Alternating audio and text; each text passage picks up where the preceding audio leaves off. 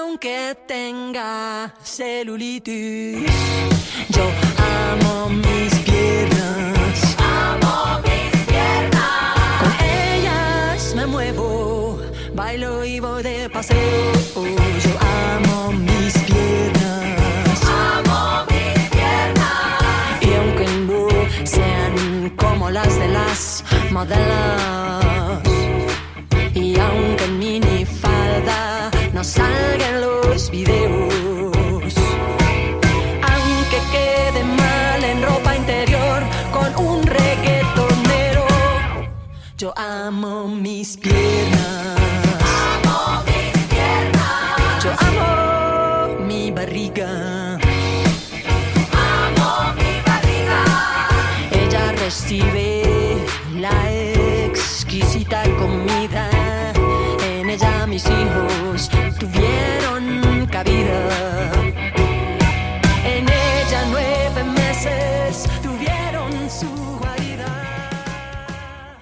Queridas oyentes y oyentes de DLV Radio, ¿qué tal? ¿Cómo estáis esta semana? Me vais a perdonar un poco esta voz de, yo qué sé, de que, que es gracias a la alergia y al cambio climático, porque claro, a estas alturas del año ya debería estar todo frío, muerto y en el suelo, y estamos como en mayo, entonces todo vuela y todo se mete en mi nariz, en mis ojitos, y tengo esta voz así como, no sé, qué sé qué deciros. En cualquier caso, aquí estoy con todos vosotros en DLV Radio, en la escuela con Nuria, yo soy Nuria Gomborrara, y empezamos ya.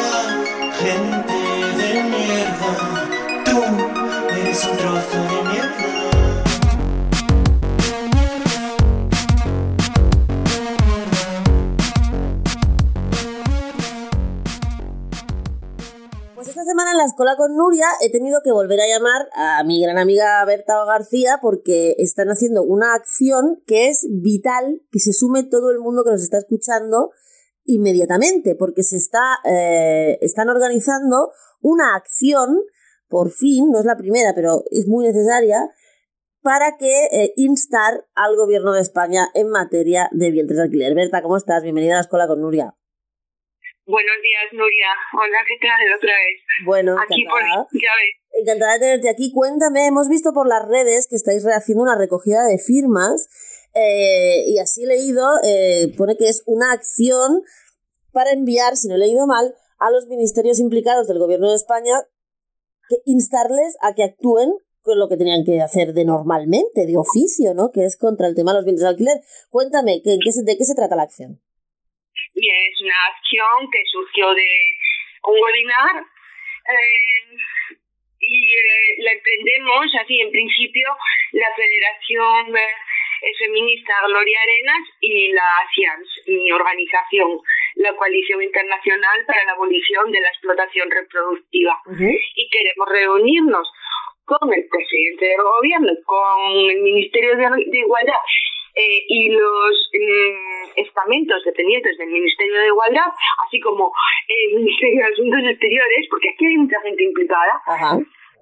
para exponerles cuál es la situación actual y lo que mm, pretendemos y debería llevar a cabo un gobierno que se dice feminista, como tú bien sabes. ¿Y por qué se decide hacer esta acción? Todos sabemos que eh, el- nuestro presidente, con el que os queréis ver, alguna vez se ha llenado la boca de decir que si en los, incluso lo ha llamado así, ¿eh?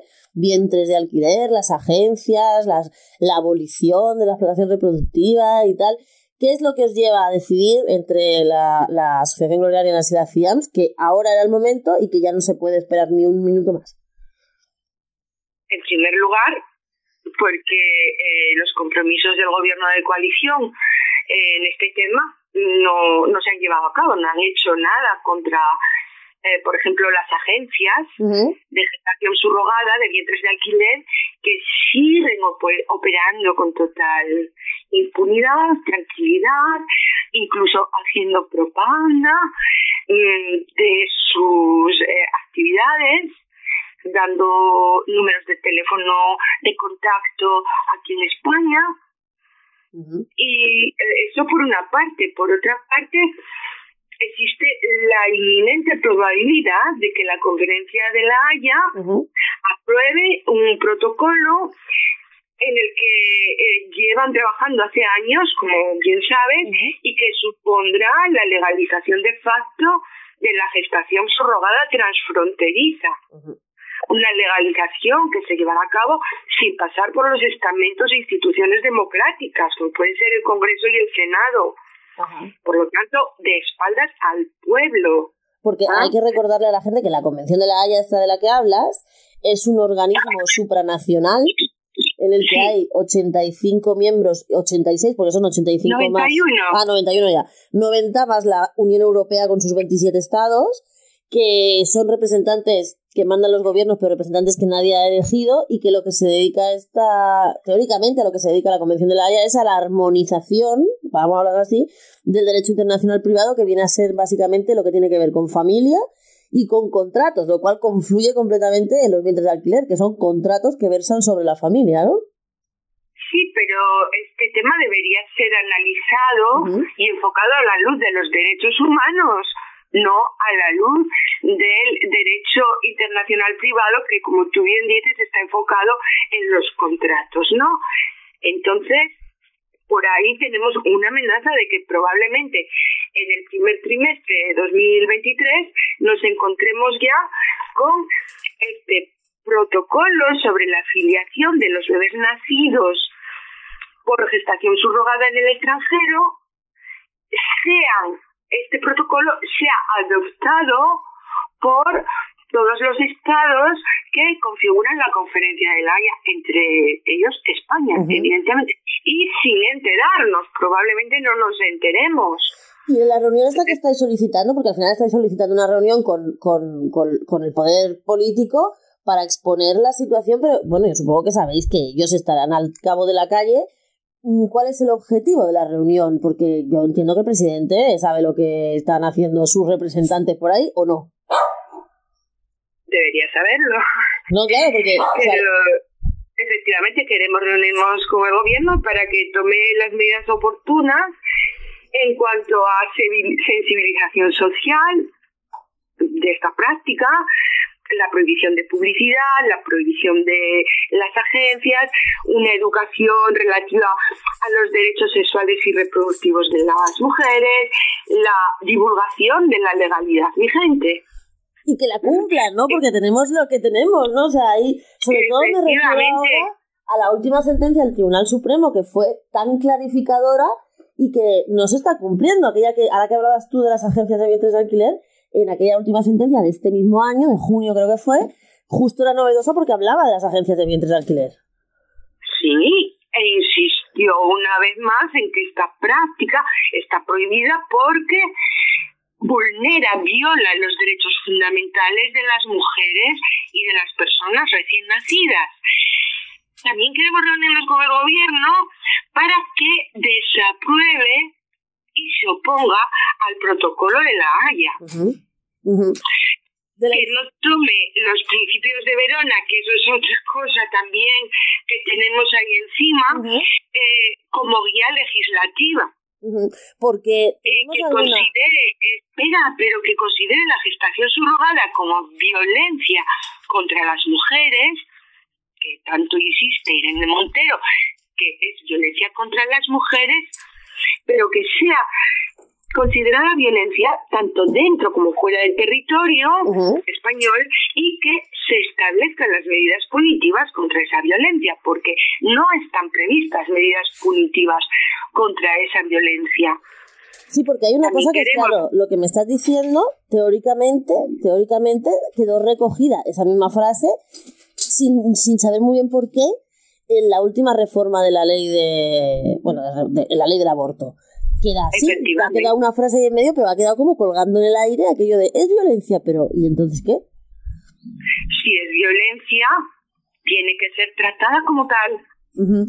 Vosotras como, desde la CIAM, como todas las formas de violencia que tienen su eh, eh, eh, respuesta en el Código Penal. Pero esto parece que, bueno, que es violencia, pero bueno, que va, que pasa ¿Qué la pasa? violencia. ¿no? Exacto. Una preguntita. ¿Vosotras en la CIAMS, que es la Conferencia Internacional de este asunto, tenéis algún tipo de información del papel que ha jugado la representante del Gobierno de España en la conferencia o, es una- o han sido otros ponentes de otros sitios y simplemente estamos acatando lo que dice la mayoría del convenio o no tenéis la información? no hay información porque este grupo de trabajo de la conferencia de la Haya eh, pues trabaja de una manera totalmente opaca. ¿sabes? Eh, no sabemos cuál es la posición de la representante española nombrada por el Ministerio de Asuntos Exteriores.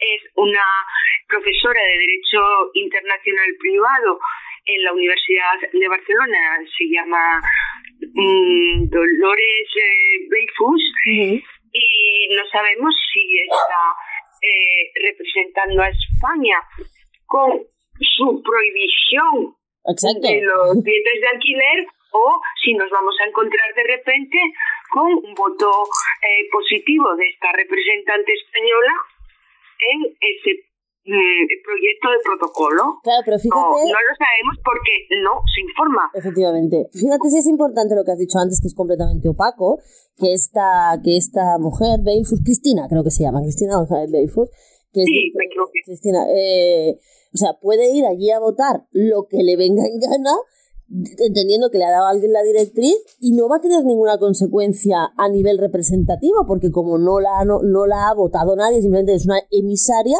eh, supongo que estas son las cosas que queréis poner encima de la mesa. Y además esta mujer tiene, tiene gracia porque esta mujer lleva ahí desde el primer día que empezó esta comisión en el 2010, gobierno tras gobierno de cualquier color, ¿no? O sea, es, es, es un papel bastante interesante, ¿no? No sabemos qué posición lleva a la conferencia de la Haya y a este grupo de expertos, donde no te lo pierdas. También hay una representante de la eh, de UNICEF.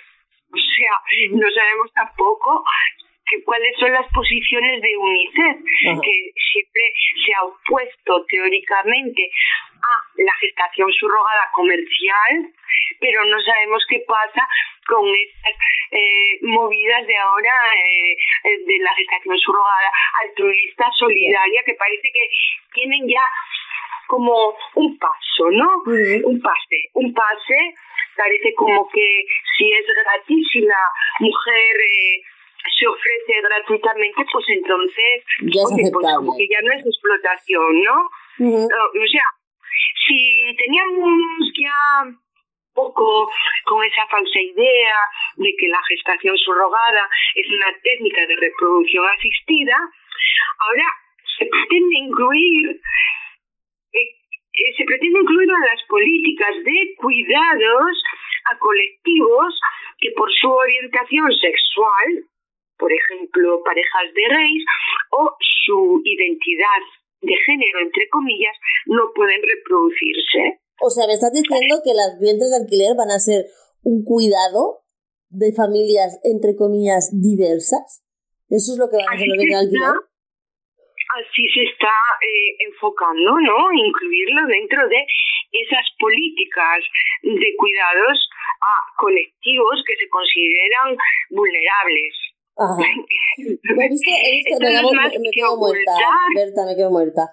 He visto que, que habéis estáis recogiendo firmas, que todo el mundo las puede encontrar en las redes sociales de la CIAMS, de la, de la, de la, de la Asociación Gloria Arenas, de casi todas las que hemos estado compartiendo este asunto. Es muy importante que se firme porque supongo que la fuerza de las firmas es para solicitar esa cita. Es para solicitar esta cita para promover la acción, por supuesto, para demostrar que existe un movimiento fuerte en España que se opone a esta práctica. Y veo que las, Porque que las estáis recogiendo con un poco de premura, porque es hasta el 12 por la noche, porque supongo que hay una fecha, o eso te la voy a decir yo a ti por ahí, que es marzo, como tú bien has dicho, primer trimestre del 2023, donde esto se va a poner encima de la mesa. Entiendo que la estrategia es presionar lo máximo posible de aquí a marzo. Claro, evidentemente. Tenemos que recoger las firmas, tenemos que eh, dirigirlas, elevarlas al gobierno y que nos conceda una cita. Pues, ya, Para- pues es importante que todo el mundo que nos esté escuchando que haga el favor, por favor, de firmar, no solo a título individual, sino también, sobre todo, organizaciones, ¿verdad? Y desde luego no queremos una cita de cinco minutitos para que el gobierno cumpla el expediente de escuchar a todo el mundo. No, no.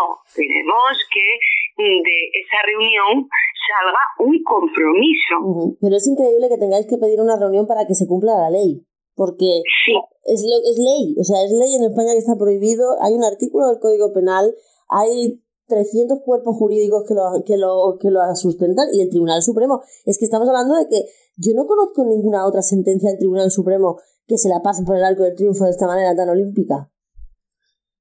Bueno, pero ya sabes que los derechos fundamentales de las mujeres y de las personas recién nacidas son como algo secundario, ¿no? Mm, imagínate, si se pudiera vulnerar cualquier otro derecho fundamental, eh, sería un escandalazo, pero como se trata de mujeres y de personas recién nacidas para ser felices Ujú. A colectivos vulnerables, ¿no? a, a, a, a- las personas que casi eh, llegan a considerarse discapacitadas por eh, no poder reproducirse, pues entonces, bueno, pues mujeres y personas recién nacidas pasan a un segundo plano. Somos ciudadanas de segunda. Imagínate que hubiera una sentencia que no se cumpliera que protegiera el derecho a la propiedad privada. Nadie se lo podría imaginar. ¿No? Efectivamente, y que todo el mundo pudiera allanar tu casa tranquilamente. Sería, no, es verdad, porque claro, o sea, es que parece que hablemos de deterioro, pero no. Bueno, Berta, entonces quedamos en que todo el mundo tiene que firmar hasta el 12 de noviembre por la noche. Y luego, pues Sí, por supongo que informando. Info- firmar. decir, porque también pedimos anular la instrucción Evidente. 2010 ¿eh? eh, y promover la firma y la ratificación de la Convención del Tratado Abolicionista de la Gestación Subrogada que elaboró la CIAMS y que esta convención sea trasladada por el, Estado español a las Naciones Unidas para que la abolición de esta práctica sea una realidad en todo el mundo y se ponga fin a esta forma de violencia. Bueno, Berta, pues yo creo que ha quedado muy claro. Muchas gracias por, por venir a explicárnoslo. Ya sabe toda la audiencia lo que tiene que hacer y seguimos eh, pendientes de cómo evoluciona esta acción que, por supuesto, desde aquí apoyamos. Muchísimas gracias por estar aquí. Eh, muchísimas gracias a ti, Nuria. Firmen y promuevan esta acción, por favor. Sí, porque mira, por ejemplo, ayer estaba yo en una charla también sobre este tema y las mujeres que estaban allí, los hombres, ¿eh? me decían, pero bueno, nosotros qué podemos hacer, ¿qué podemos vamos a luchar contra un gigante, contra un gobierno? Pues esto es lo que hay que hacer ahora, una firma, ¿no? Esto es lo que hay que hacer ahora y sumarse ¿eh? a promover, es decir, eh, una vez que recojamos las firmas y recojamos los logos de las asociaciones y de las organizaciones firmantes, pues vamos a ir en bloque. Perfecto, pues queda oído y queda el mandato hecho. Berta, muchísimas gracias, un abrazo. A ti, Nuria, uno, otro de vuelta.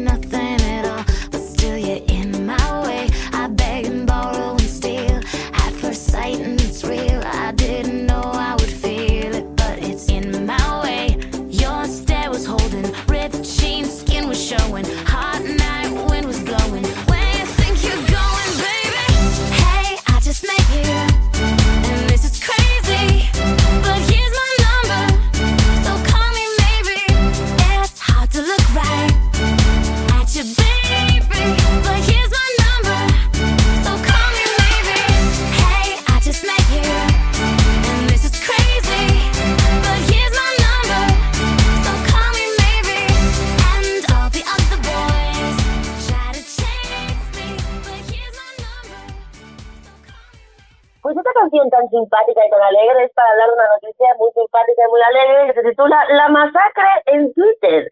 Mm, más de la mitad de los trabajadores y las trabajadoras del Twitter estarían así, con mi baby, me va a llamar a mí este para despedirme.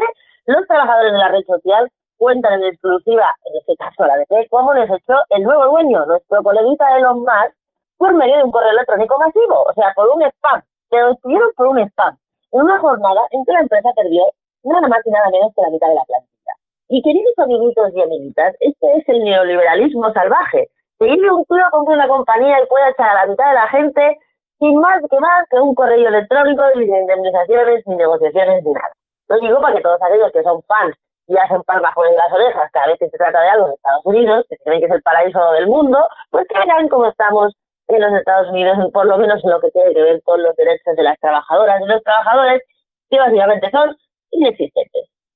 Cuentan los trabajadores que fue un despido lento, extraño y escalado. Primero por la tarde perdieron el, acceso al correo, dejaron de poder entrar a su perfil.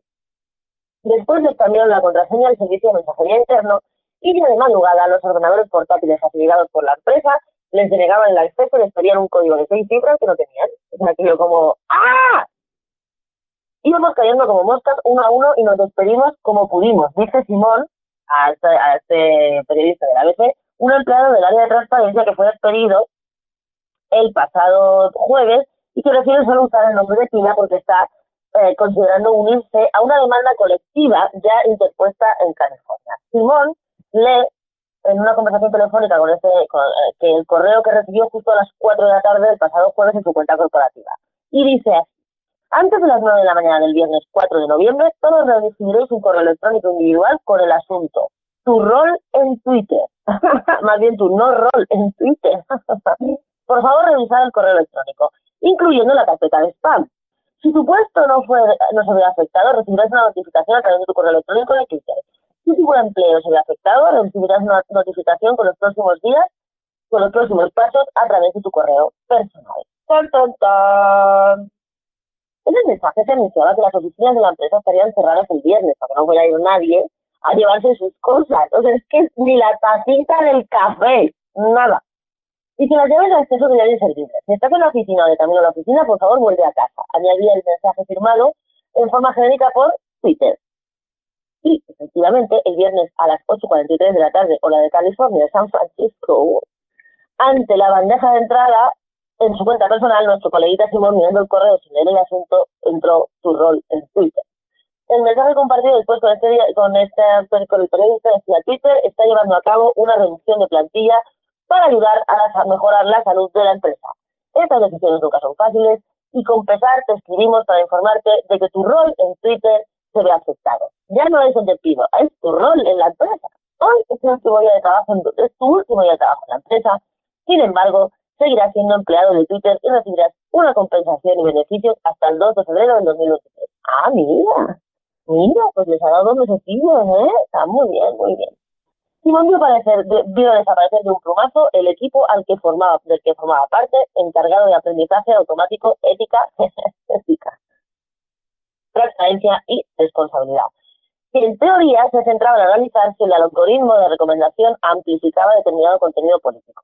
Este equipo fue responsable de un controvertido estudio de hace un año en el que se analizó la presencia en Twitter de políticos españoles, entre otros, y llegó a la conclusión de que la derecha política goza de una mayor amplificación algorítmica que la izquierda. Esta conclusión ha sido puesta en duda repetidamente por el nuevo dueño de la empresa, el coleguita más, como otros de los departamentos encargados de vigilar la conversación en la red social y de reforma que tiene hoy. Simplemente dejó de existir el viernes por la mañana. A ver, el jueves los canales internos de mensajería de Twitter, los, en los canales internos, los empleados que iban siendo des- despedidos por su rol en Twitter había quedado eliminado, publicaron sus despedidas. Corazones azules, lemas afectuosos, medios emotivos. Por ejemplo, este era un equipo especial, fuimos unidos hasta el final. Decía una de las despedidas de 16 corazones y una imagen de exaltación de la supervivencia tomada de la película Los Juegos del Hambre. Estos milenios, eso me han dicho, no está cuando les da por culo, perdón, es que no. Mientras, Elon Musk mantenía reuniones, se veía con sus anunciantes y participaba en una conferencia en la otra punta del país, en Nueva York, muy preocupado por todo, claramente. Finalmente, una semana después de tomar el control de la empresa y despedir sin miramientos a toda la cúpula directiva, comenzaba la purga interna. El despido de la mitad de una plantilla de 7.500 empleados y empleadas, 7.500 roles, eh, además así. Si bien podría ser un primer paso, pues es el momento, desde el momento que llegó, Elon Musk dijo que iba a despedir al 75% de la plantilla. Millennials, este es vuestro ídolo. A ver si os buscáis alguno que esté un poquito mejor.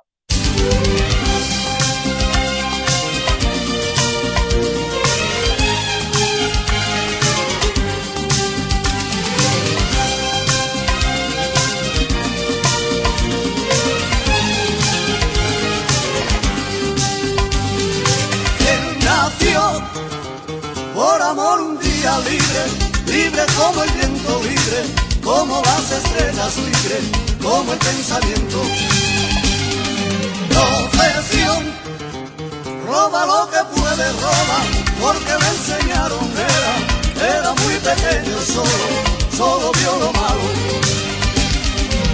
Tú eres el vaquilla, alegre bandolero, porque lo que gana repartes el dinero. Tú eres el vaquilla, el buenos sentimientos, al final dependes de un simple carcelero. Tú eres el vaquilla, alegre bandolero, porque lo que gana repartes el dinero, para que te puedas la vida no viviendo, si al final dependes de un simple carcelero.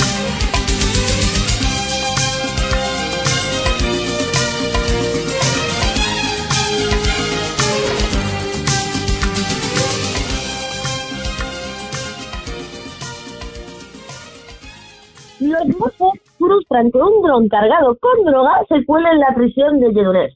¿Qué me dices? No es la primera vez. Ya, las- ya ha habido varias que utilizan drones con paquetitos de cocaína para meterlos en las cárceles. De hecho, en Europa se ha visto bastante. Aquí es la primera vez y se intenta en la prisión que está en Manresa. Recogemos una noticia de nuestra queridísima Miriam Saint Germain del taquígrafo nos cuenta que los Mossos han abierto una investigación para tratar de esclarecer los hechos y averiguar quién se esconde detrás de este envío tan peculiar.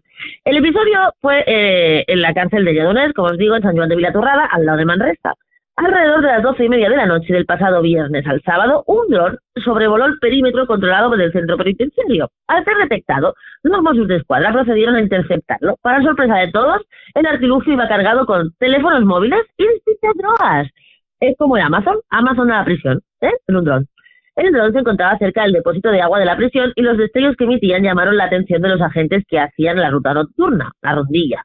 Con precaución se acercaron, no fuera a ser que fuera una bomba, y encontraron que el artefacto llevaba esa mercancía. Los Mossos de Escuadra han abierto una investigación para tratar de esclarecer los hechos y averiguar quién se esconde detrás de este envío tan especial. Paralelamente, ya han puesto el aparato en manos del juzgado de guardia. Como decíamos, no es la primera vez que se requisa en Cataluña un instrumento de este tipo para introducir ilegalmente objetos o drogas en prisión. No obstante, este método ha sido detectado en otros centros penitenciarios del Estado, como en el reciente caso de, en Algeciras, en Botafuegos, donde hace apenas unos días los funcionarios de prisiones denunciaron el intento fallido de otro dron de aterrizar en prisión. Además, la misma técnica ya ha sido utilizada por los narcos para, para transportar todo tipo de droga y cruzar el estrecho de Gibraltar. Oye, pues estas son las nuevas tecnologías que se van aplicando también al negociete del tráfico en general. Estar asientos al cielo, vaya que os caiga un kilo de farlopa en la cabeza cualquier día. Me and Benjamin Franco stay at the getting checks like Nike everywhere that I go. You ain't haciendo? J-Lo. Quiero dinero. Another one. Me and my man, we stack it up to the ceiling. More money, Cállate la boca, let me finish. more money. Every day I'm alive, I make a killing. Let's get it. Yeah, I swear I'ma get it. Yo quiero, yo quiero dinero. Eh. Yo quiero, yo quiero dinero.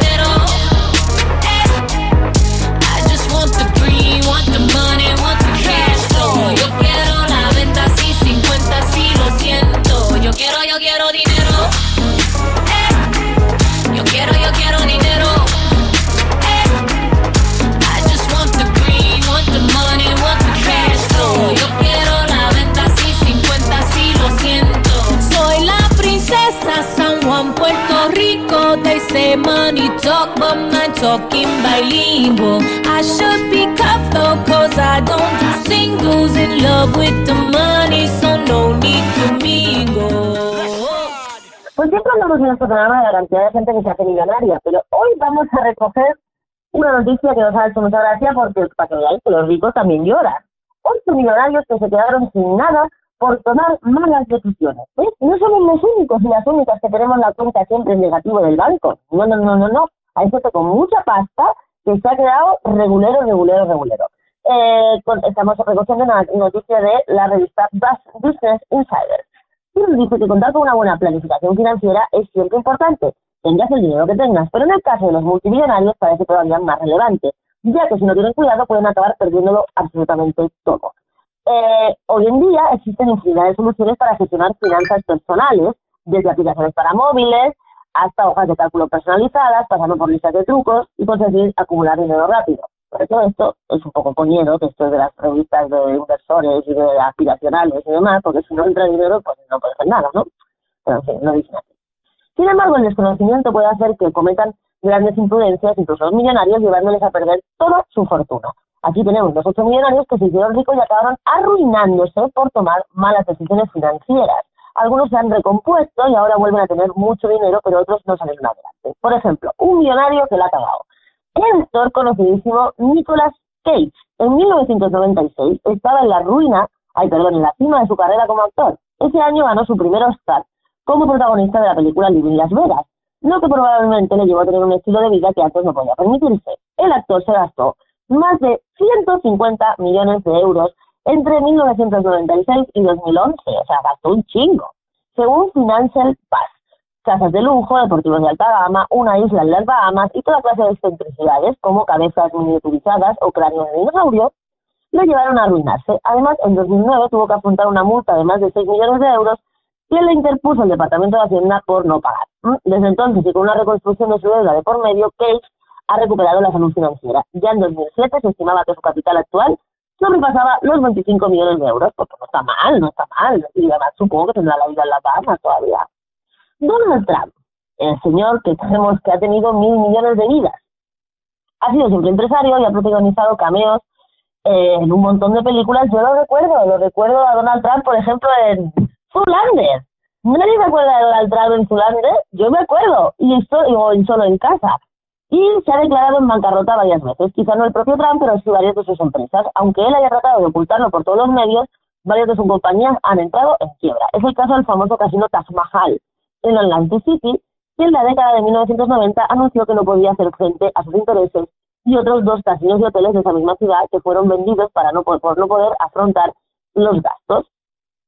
Eh, dejó sin pagar una deuda de 1.800 millones de euros nada más.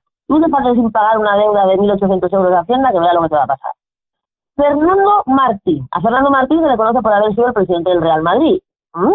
Desde, durante un corto periodo de tiempo, pero también por haber decretado la que fue por aquel entonces la mayor suspensión de pagos de la historia de España. Martín se hizo rico en sus inversiones en bienes inmobiliarios, por lo que no es extrañar que esa burbuja, cuando explotó en 2007, su empresa se declarara en concurso de acreedores. Martín Fadesa, ¿eh? Fadesa, estamos hablando de Fadesa. Se dejó de ver, antes hemos dicho que el Trump dejó de ver 1.800 millones. Pues este cabrón dejó de ver 7.000 millones de euros. Pero Martín a título individual declaró su concurso personal de más de 60 millones, buena parte de los cuales le fueron perdonados. Otro que se ha arruinado es Kanye West. Kanye West, el rapero, cuenta con un historial relevante, prolífico en lo que al perder dinero se refiere. En 2019 salió la noticia de que el cantante había ingresado más de 150 millones de euros en un año. Pero en 2016 llegó a contar con una deuda que rondaba los 53 millones. West invirtió por aquel entonces hasta 15 millones de euros en promocionar una línea de ropa que nunca llegó a ver la luz del día. Además, los gastos en producción de sus discos fueron tan desmesurados que las discográficas le quitaron los derechos de las propias canciones para intentar solventar las deudas. O sea, trabajaba para pagar, literalmente. A día de hoy, el rapero sigue envuelto en polémicas que le han perjudicado mucho a nivel económico y que ha llevado a sus fans a montar una campaña de crowdfunding que apenas ha recaudado la maravillosa cantidad de 5 euros. ¡A huevo! Este señor no tiene fans, debería saberlo. Una de las más conocidas que se ha arruinado es nuestra contenista Arancha Sánchez Vicario. ¿m? Esto lo hemos sabido todos. El caso de la antigua número uno del mundo ha sido uno de los más mediáticos. La ganadora de tres Grand Slams fue acumulando capital conforme iba ascendiendo en la clasificación del tenis mundial hasta llegar a acumular 45 millones de euros, lo que la llevó a delegar su fortuna en sus propios padres. Los padres del certificario trasladaron la residencia fiscal de la tenista de Barcelona Andorra con el objetivo de pagar menos impuestos, pero Hacienda descubrió sus planes y la condenó a pagar 5,3 millones de euros según el español. En 2015 la tenista se declaró en bancarrota ante el fisco español por no poder pagar el IRPF.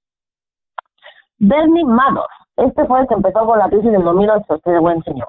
Este empresario contaba con una reputable, una impecable reputación y llegando a ser incluso el número uno de los primadores del Nasdaq, el segundo mercado de valores de más grande de Estados Unidos, solo por detrás de la bolsa de Nueva York. Sin embargo, Bernard Madoff, o Bernie Madoff, como se le conocía coloquialmente, protagonizó una de las mayores estafas de la historia. Madoff se dedicó desde la década de los 60 a atraer clientes a su fondo de inversión bajo la promesa de obtener grandes beneficios. Sus clientes le transferían dinero y este lo ingresaba directamente en su cuenta particular, porque oiga, qué pelo, lo que le llevaba más a un capital de 735 millones de euros. Los, su modus operandi consistía en reflejar unos retornos de inversión falsos para que los inversores no retirasen el dinero porque seguían obteniendo ganancias. Todo se vino abajo en la crisis financiera del 2008 cuando la bolsa se desplomó y los clientes quisieron sacar su dinero. Madoff fue condenado a 150 años de prisión y murió en la cárcel en 2021. Otra que se ha arruinado es Elizabeth Holmes, que, ala- que fue alabada en su vida como la nueva estrella de Silicon Valley. Su empresa de análisis de sangre, Teranos, llamó la atención a principios de la década del 2000 con una interesante oportunidad para invertir. Holmes llegó así a ser la multimillonaria hecha a sí misma más joven de la historia y Teranos llegó a valorarse en más de 8 mil millones de dólares en 2015. Pero todo se vino abajo cuando las imprescripciones tecnológicas de su compañía quedaron al descubierto.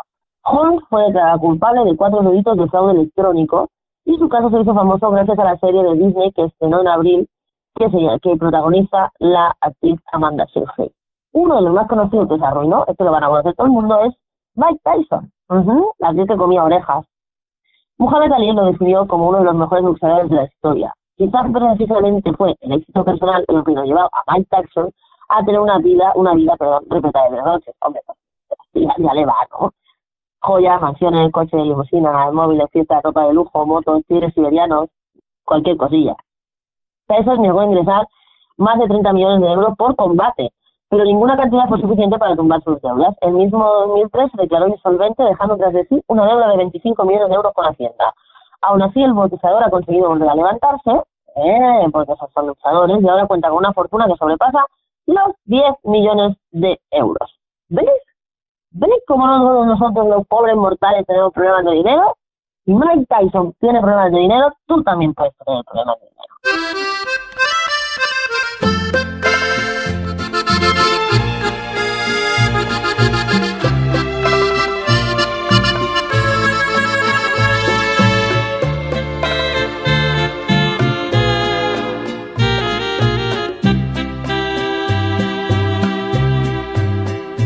Rata inmunda, animal rastrero, escoria de la vida, adefesio mal hecho.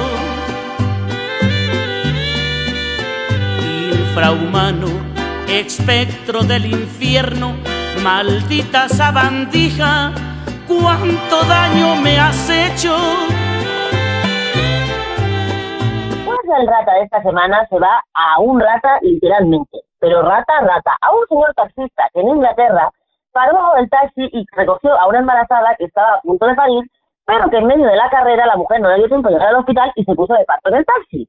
El alumbramiento de Fara, que se llama la señora, eh, que alumbró a una niña que se llama Naya, todas, todas muy, todo muy sano, todo muy bien y todo muy perfecto, luego se vio un poco eh, ensombrecido porque el señor taxista no tuvo otra cosa que hacer a los tres días que mandarle a Fara la factura de la limpieza del taxi por valor de 90 libras. Señor taxista, creo que no le hemos dado el rata a nadie más rata que usted. Para Inglaterra está el rata. alimaña, culebra ponzoñosa, desecho de la vida, te odio y te desprecio.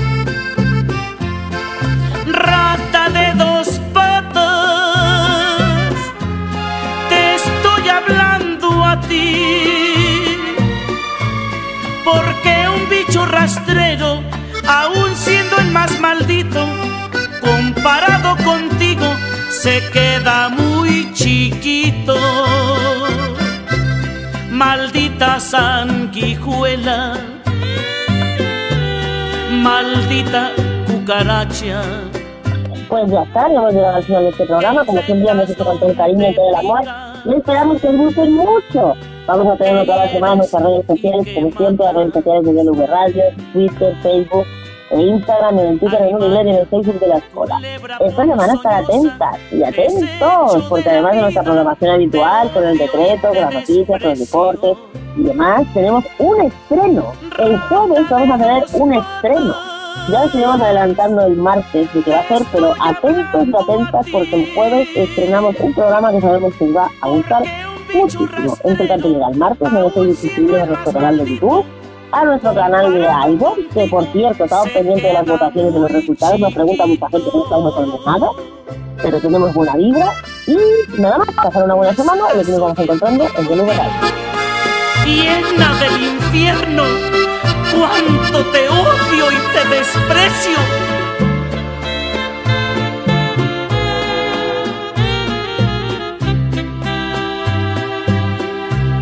Maldita sanguijuela, maldita cucaracha, que infectas donde picas. Que hieres y que matas. Alimaña, culebra ponzoñosa, desecho de la vida, te odio y te desprecio. Rata de dos patas, te estoy hablando a ti